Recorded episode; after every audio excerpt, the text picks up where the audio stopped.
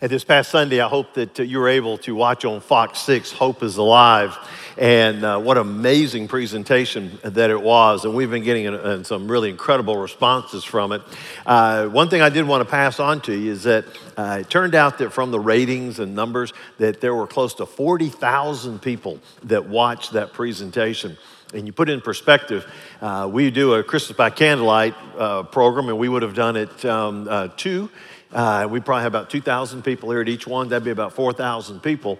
But because of this, we were able to take that to a whole new level and have 40,000 people. And just another thing that was kind of cool is that when you looked at two of the major networks, their ratings for all their shows that Sunday from 6 o'clock to 9 o'clock, what we drew at 5 o'clock was larger than any of the other shows had in their national program. So um, it, was, uh, it was well done and uh, our people have, um, uh, have responded in a great way. So, uh, for some people who said, Man, I feel like I missed out, hey, there's more for you. Uh, if you go to uh, our website, we have, our, we have a Shades Mountain YouTube, and you can watch it, and it'll be playing, I believe, tonight at 6 o'clock.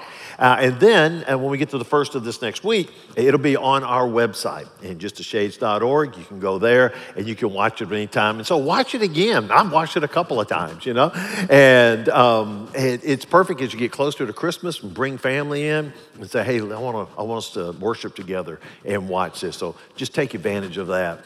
Uh, if you got your Bibles, I want you to turn to Luke chapter 2. Luke chapter 2, and we're going to start in verse 8. Um, we have talked about this being in being the year 2020 that there are different words to describe uh, what people have experienced and one of the words is uncertainty we just finished a four week sermon series talking about hope in times of uncertainty and when you think about uncertainty part of that uncertainty is that when someone tells you something that's going to happen the odds are pretty strong it's not going to happen and someone tells you, hey, I want to get on your calendar, I want to get on your schedule and sit down and meet with you face to face, there's probably about a 50 50 chance that uh, you're going to get a text uh, from them and say, hey, I'm not going to be able uh, to do this. You have something planned for family and friends to get together, and then you get that, that, that dreaded text that says, you know, I've got to be in quarantine. And every one of us is just one contact trace away from being in quarantine and being locked up in our houses for 10 to 14 days. And all those things that we told people we were going to do, we are not able to do. And all the things that people told you and said, hey, this is what's going to happen, and it, and it didn't. It gets kind of frustrating. Well, if you're kind of frustrating and you're wanting something that turned out exactly the way you were told, the Christmas story should scratch that itch, okay? Because we're going to talk to you today and take a little bit different look at the Christmas story and look at the narrative and zero in on the fact that it turned out exactly the way that we were told. Now, I'm going to read this morning out of the message. And so it's a paraphrase of the New Testament and of this particular passage. And so, if you can, just follow with me as we take a look at Luke chapter 2, starting eighth verse. He says, And there were sheep herders camping in the neighborhood, and they had set night watches over their sheep. And suddenly, God's angel stood among them, and God's glory blazed around them. And they were terrified. And the angel said, Don't be afraid. I'm here to announce a great and joyful event that is meant for everybody worldwide. A Savior has just been born in David's town, a Savior who is Messiah and Master. This is what you're to look for a baby wrapped in a blanket and lying in a manger. And at once the angel was joined by a huge angelic choir singing God's praises. Glory to God in the heavenly heights, peace to all men and women on earth who please Him. And as the angel choir withdrew into heaven, the sheep herders talked it over. Let's get over to Bethlehem as fast as we can and see for ourselves what God has revealed to us. And they left, running, and found Mary and Joseph and the baby lying in the manger. Seeing was believing. And they told everyone they met what the angels had said about this child. And all who heard the sheep herders were impressed. Mary kept all these things to herself holding them dear and deep within herself. The sheepherders returned and let loose, glorifying praising God for everything that they had heard and seen. It turned out exactly the way they'd been told. It turned out exactly the way they had been told. What did the angels tell them? Hey, go to Bethlehem, the city of David. Then they said, What you'll do is you will see a baby. It'll be wrapped in swaddling clothes or wrapped in a blanket. It will be in a manger, which is a feeding trough, okay? Sometimes we make these beautiful bassinets or so. No, it was just a feeding trough that the animals would eat out of, and that's where the baby was. And then they said, This baby is a Savior. He is Christ the Lord. Now, what did they do? They went to Bethlehem just like the angel said. What did they find? A child, just like the angel said. It was wrapped up in swaddling clothes, just like the angel said. It was in a trough, a feeding trough, just like the angel said. And they said that it was a Savior, Christ the Lord, just like the angel said. You say, well, how, how do you think they realized that? Because it says that they went away glorifying and praising God. Now, I want to ask you, I mean, my first thought is a bunch of crusty shepherds seeing a baby, they usually don't go that crazy, okay? Uh, listen, I visit a lot of hospitals with a lot of people that just kind of visit look at babies, and every baby they see, they don't go, oh, this is incredible. A bunch of crusty shepherds. You know why they went away and they were blown away? Because they understood this was the Savior, this was the, the Christ, this was the anointed one. And so it turned out exactly the way they had been told. Now, think about this. In 1874, Winston Churchill was born in England, and it was Woodstock, Oxfordshire, England. It was a small town of about 1,200 people. And so, there in 1874 was his birthday. Just say, perhaps, that uh, in, at 1100 AD, Anselm, who was the Archbishop of Canterbury, who was there in England, let's say that he wrote that a leader would be born in Wilford, Oxfordshire, England, Woodstock, Oxfordshire, England, and that he would be born 700 years later, and that he would come to power in England and he would save them from a great world war. And then, 700 years later, Winston Churchill is born. He rises to the position there in England, and he is the leader that saves them from a world war, exactly like Anselm had said 700 years earlier. Now, that would have been incredible. It didn't happen. I just want to let you know, so don't start Googling that. It didn't happen, but if it did, you would say, that's unbelievable. Well, listen, I got to tell you, you open up God's Word, there was a prophet by the name of Micah.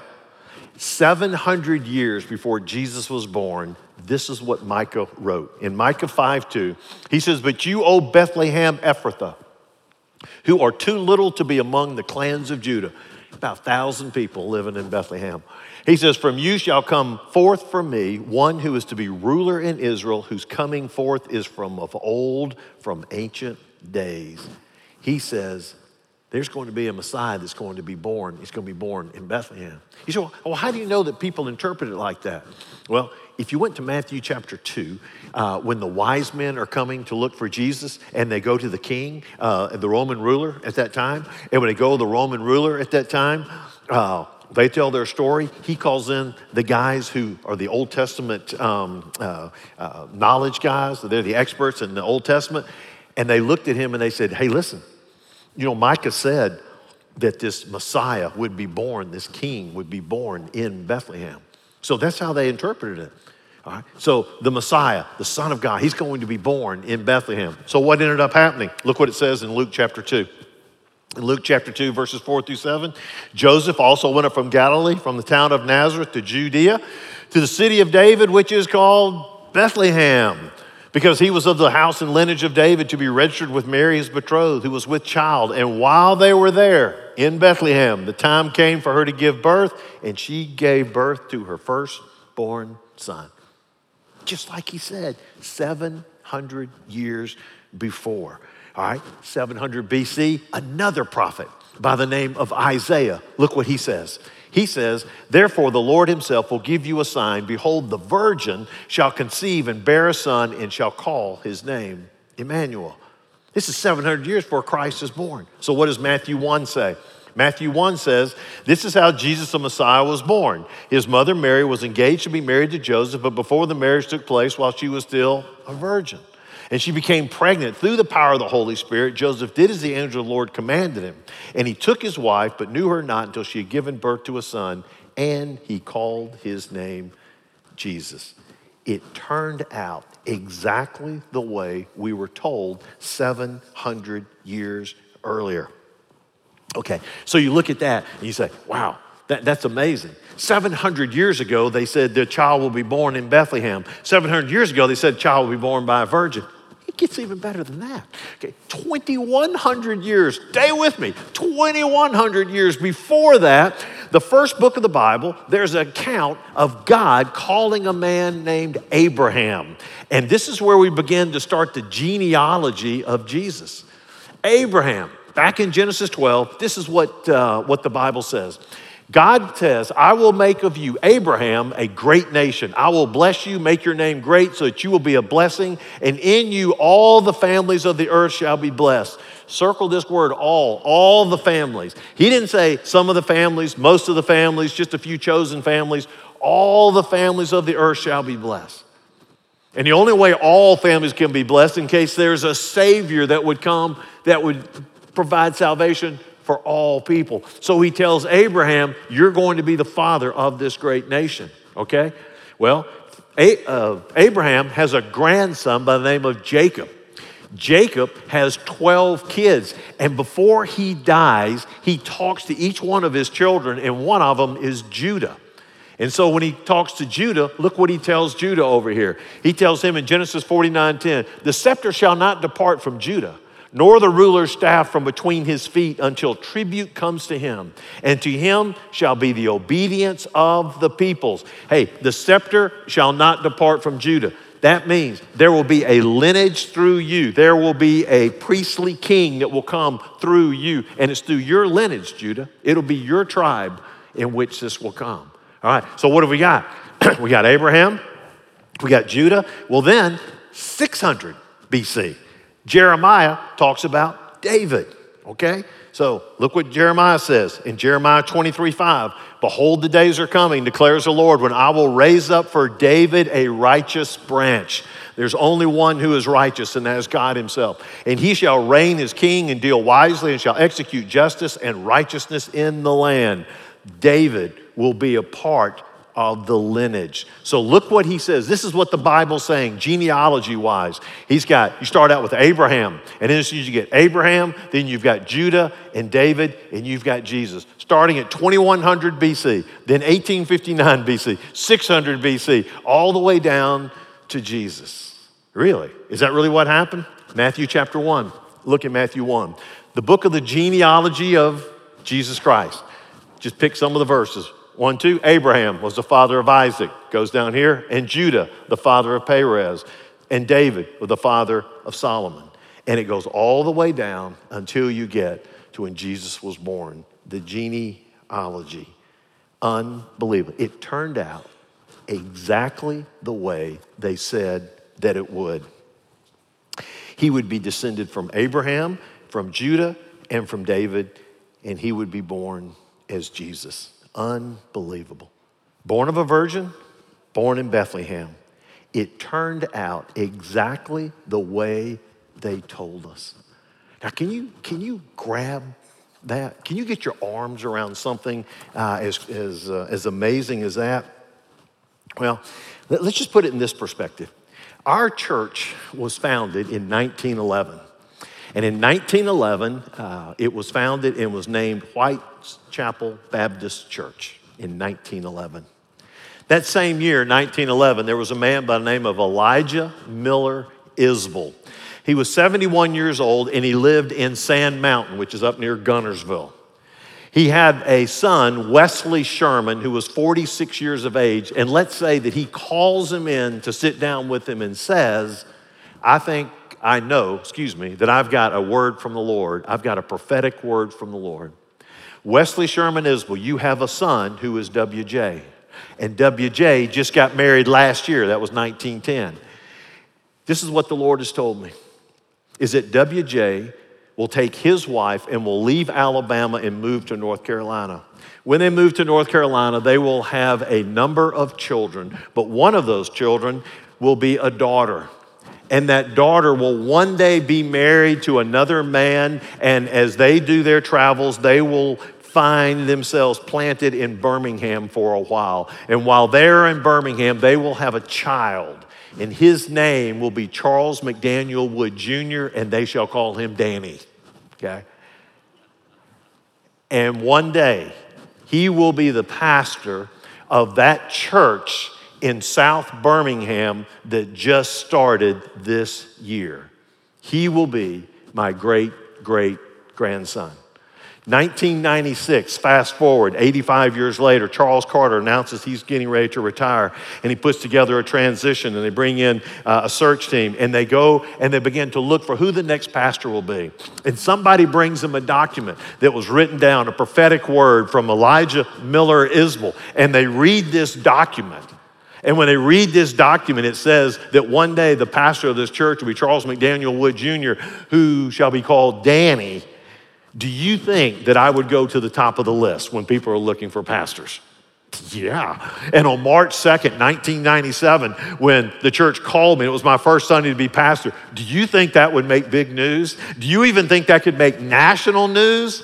Would that be incredible?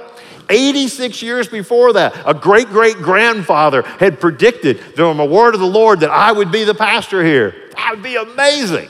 That's not true. I just want to let you know that. So if you're watching this, don't take a snippet out of there and say, that's the most incredible story I've ever heard on there. And I laugh because preachers will probably grab this in five years from now. Somebody will use as a true illustration. Let me tell you what happened to Shades Mountain. Listen, you would sit there and be honest with me. If that was really true, would that blow you away? That would be incredible. But yet, somehow, when God's word 600 years before, 700 years before, predicts exactly what's going to happen, we just sort of poo poo it. And we just flip to the page, oh, okay, on that. That's incredible. It could only be done by God that something like that could happen. It happened exactly the way we were told. You say, well, what are the odds that something like that can happen?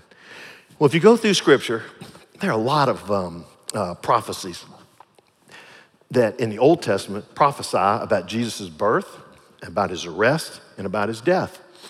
And Josh McDowell and some others put some numbers to it, and they took eight prophecies about Jesus' birth, arrest, and death.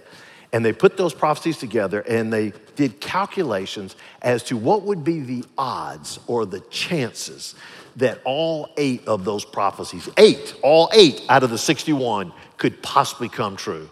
And this is what they came up with it would be 10 to the 17th power.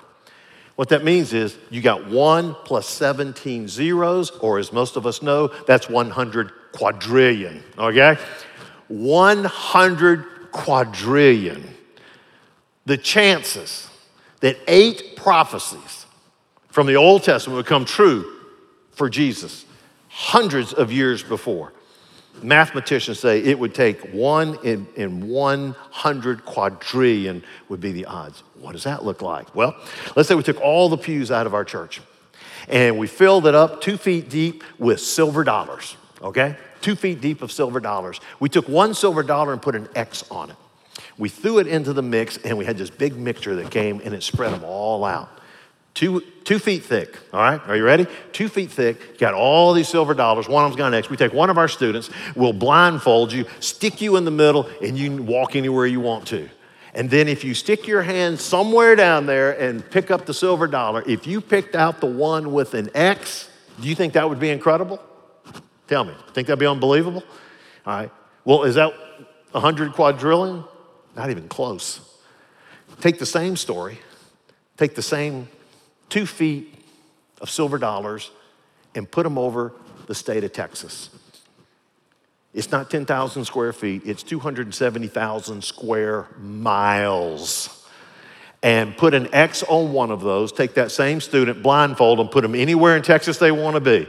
They could be in Abilene, could be El Paso, could be Dallas, could be Houston. You pick it, we'll put you there.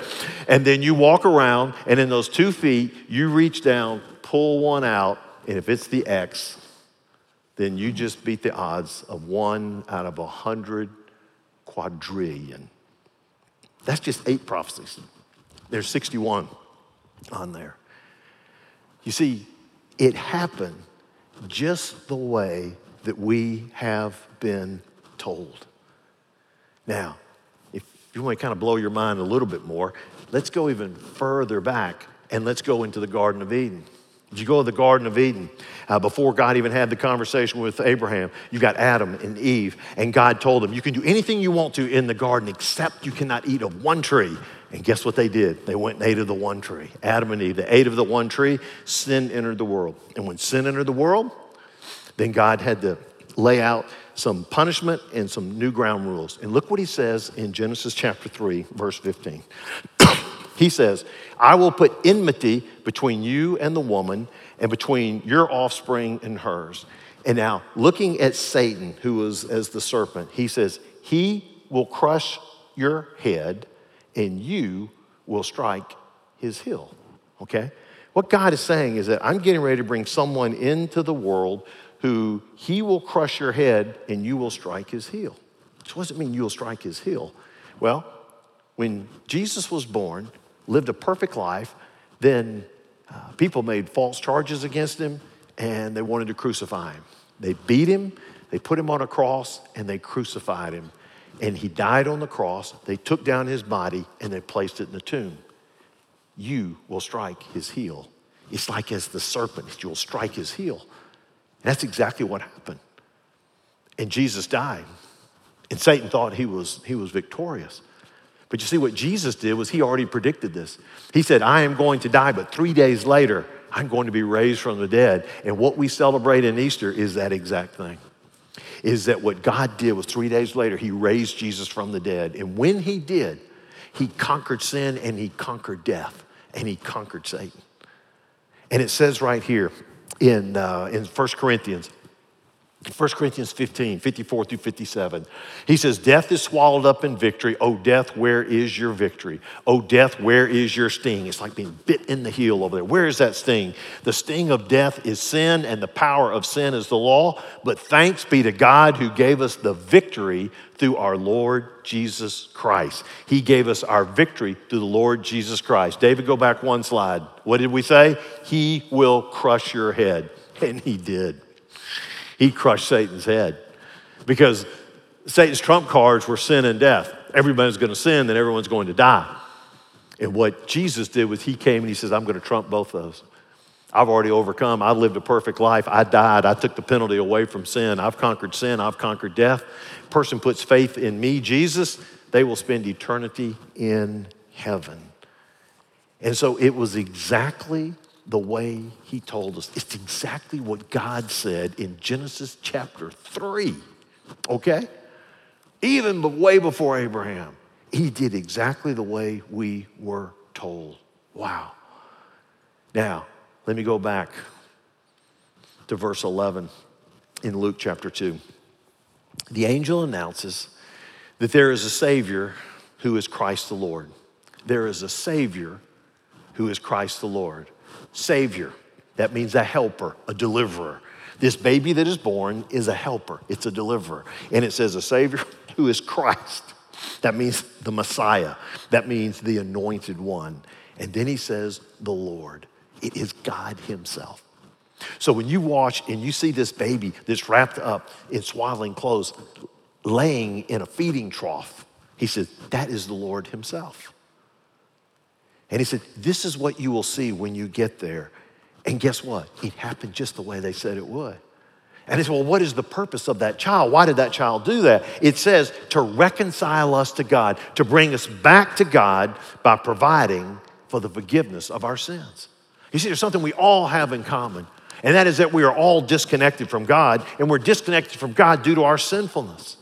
And our sinfulness is the source of every single human problem on earth. I mean, on a personal level, it causes worry and fear, anxiety, confusion, depression, conflict, discouragement, and emptiness.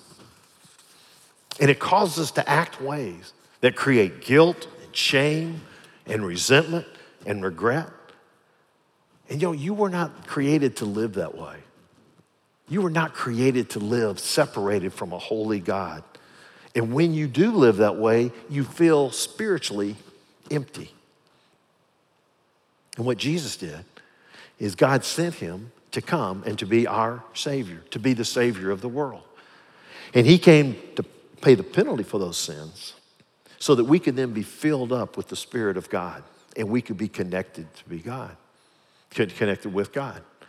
And so that way there's a oneness. We can walk with Him and we can be with Him and take away that emptiness that's in our life. And this is what Jesus came to do. And this is exactly what the shepherds were told. This is exactly what the prophets hundreds of years ago had told. So, let me summarize it this way. It turned out exactly the way that we were told, and it gave us three things. Number one, the particulars of Jesus' birth. It's exactly what they told. And in the Bible, they told us the genealogy. They told us he'd be born of a virgin. They told us he would be born in Bethlehem. All the particulars of Jesus' birth is exactly the way that we were told. Number two is this, and that is the purpose of his coming, and that is salvation for all. The purpose of his coming is salvation for all. You know, it says we've got good news, great tidings of great joy for all the world. Did you hear that? For all the world. So it means that there is joyful opportunity for everyone to come into a right relationship with God. It is the purpose of his coming is salvation for all. And last of all is the personal decision we each have to make, and that is accept or reject. The personal decision we each have to make, and that is to accept or reject. Now you can you can kind of fly right into this Christmas season and you can be as passive as possible and you can believe these two things. You can believe the particulars of Jesus' birth, and you can believe the purpose of his coming is salvation for all, and you can just kind of let Christmas go by. But you really can't. And the reason you can't is because of number three, and that is the personal decision. And the personal decision that we each have to make is that we either accept this or reject it. Now, look what it says in, in uh, John 3. In John 3:16 it says this, "For God so loved the world that he gave his only son. Whoever believes in him should not perish, but have eternal life." That's the good news. That's what I've been telling you. We receive Christ, we have eternal life. But here's where the passivity is taken out, and that's verse 18. Whoever believes in him is not condemned, but whoever does not believe is condemned already because he's not believed in the name of the only Son of God. We start out condemned because our sin separates us from God. God provides us a gift through his son Jesus Christ. And he says, if you accept that gift, then you are no longer condemned. And you will not perish, but you will have eternal life. But you have to make that decision. It is a personal decision. And just as in Luke chapter 2, it said that the angels were calling the shepherds and saying, You need to go see the child. It's the exact same thing that's happening in this service right now. And that is that God is calling you.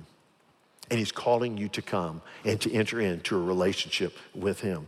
He desires to adopt you into His family. And when you receive that, you make that decision, you receive God's Spirit into your heart and you receive a life, you receive purpose, and you receive meaning. And He will take your heart of stone and turn it to a heart of service and of love. And then once you receive that gift, it says that His Spirit, God's Spirit, comes inside your heart. And when God's Spirit comes in your heart, you're not going to believe what you've got access to. You have got access to love, joy, peace, patience, kindness, goodness, faithfulness, gentleness, and self control. And there will be tough times. There'll even be some times of suffering and persecution.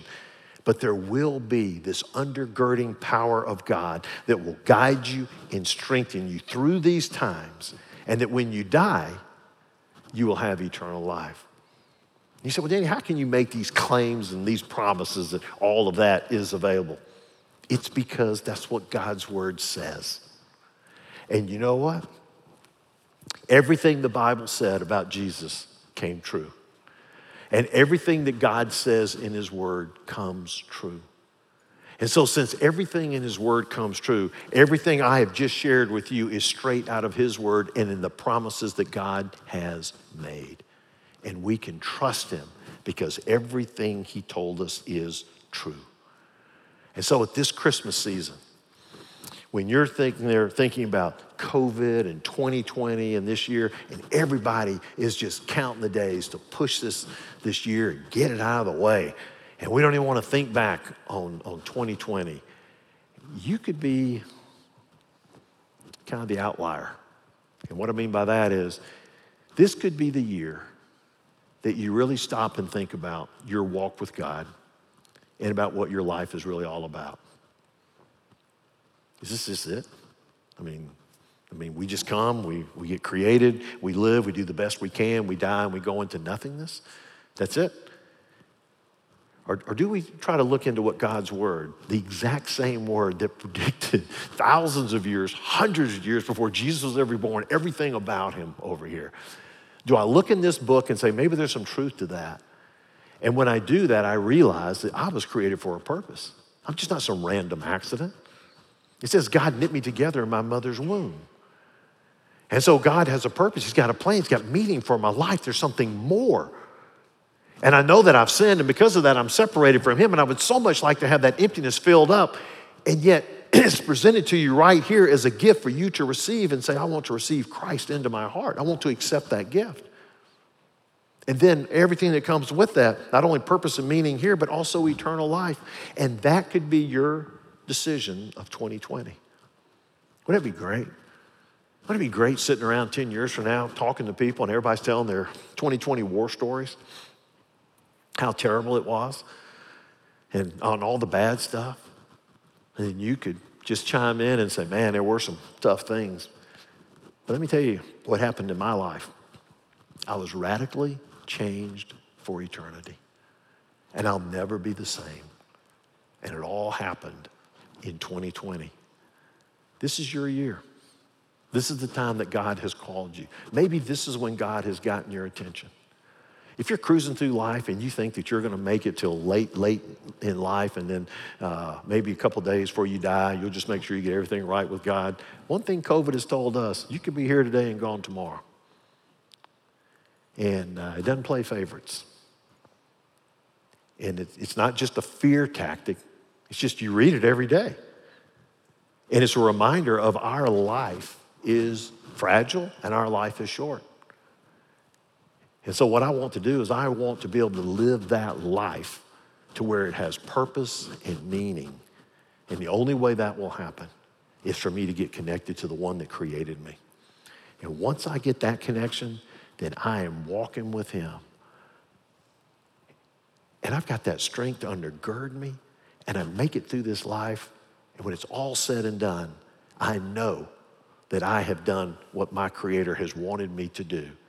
And when I take that last breath here on earth, I take my first breath in heaven, and I'm living with Him for eternity, bringing honor and glory to His name, experiencing things that are beyond any of our imagination. But it all comes down to a personal decision. You accept or you reject. It's my hope and prayer that you will remember everything he has told you has come true. He loves you. He wants you to be a child of his, and he wants you to accept that gift of receiving Christ as your Savior. Let me ask you to bow your heads, close your eyes. Heavenly Father, I thank you that you loved us so much, and that while we were yet sinners, you sent your Son, Jesus Christ, to come to show us who you were, to teach, to give us words of life that we could hold on to, but even most important, to sacrifice his own life for our sins. Father, he was not guilty. There was no wrong, there was no malice in him. And yet he looked at me, and he looked at all those that come before me and after me who are sinners who have rejected you. And he said, But because I love you, I'm going to die for you. I'm going to pay your penalty so you can come back into a right relationship with the Father. And I thank you for that. It's my prayer today that each one of us takes an introspective look at our life and say, Have I ever made that decision? And may today, 2020, be the time when we make that decision. For it is in Jesus' name we pray. Amen.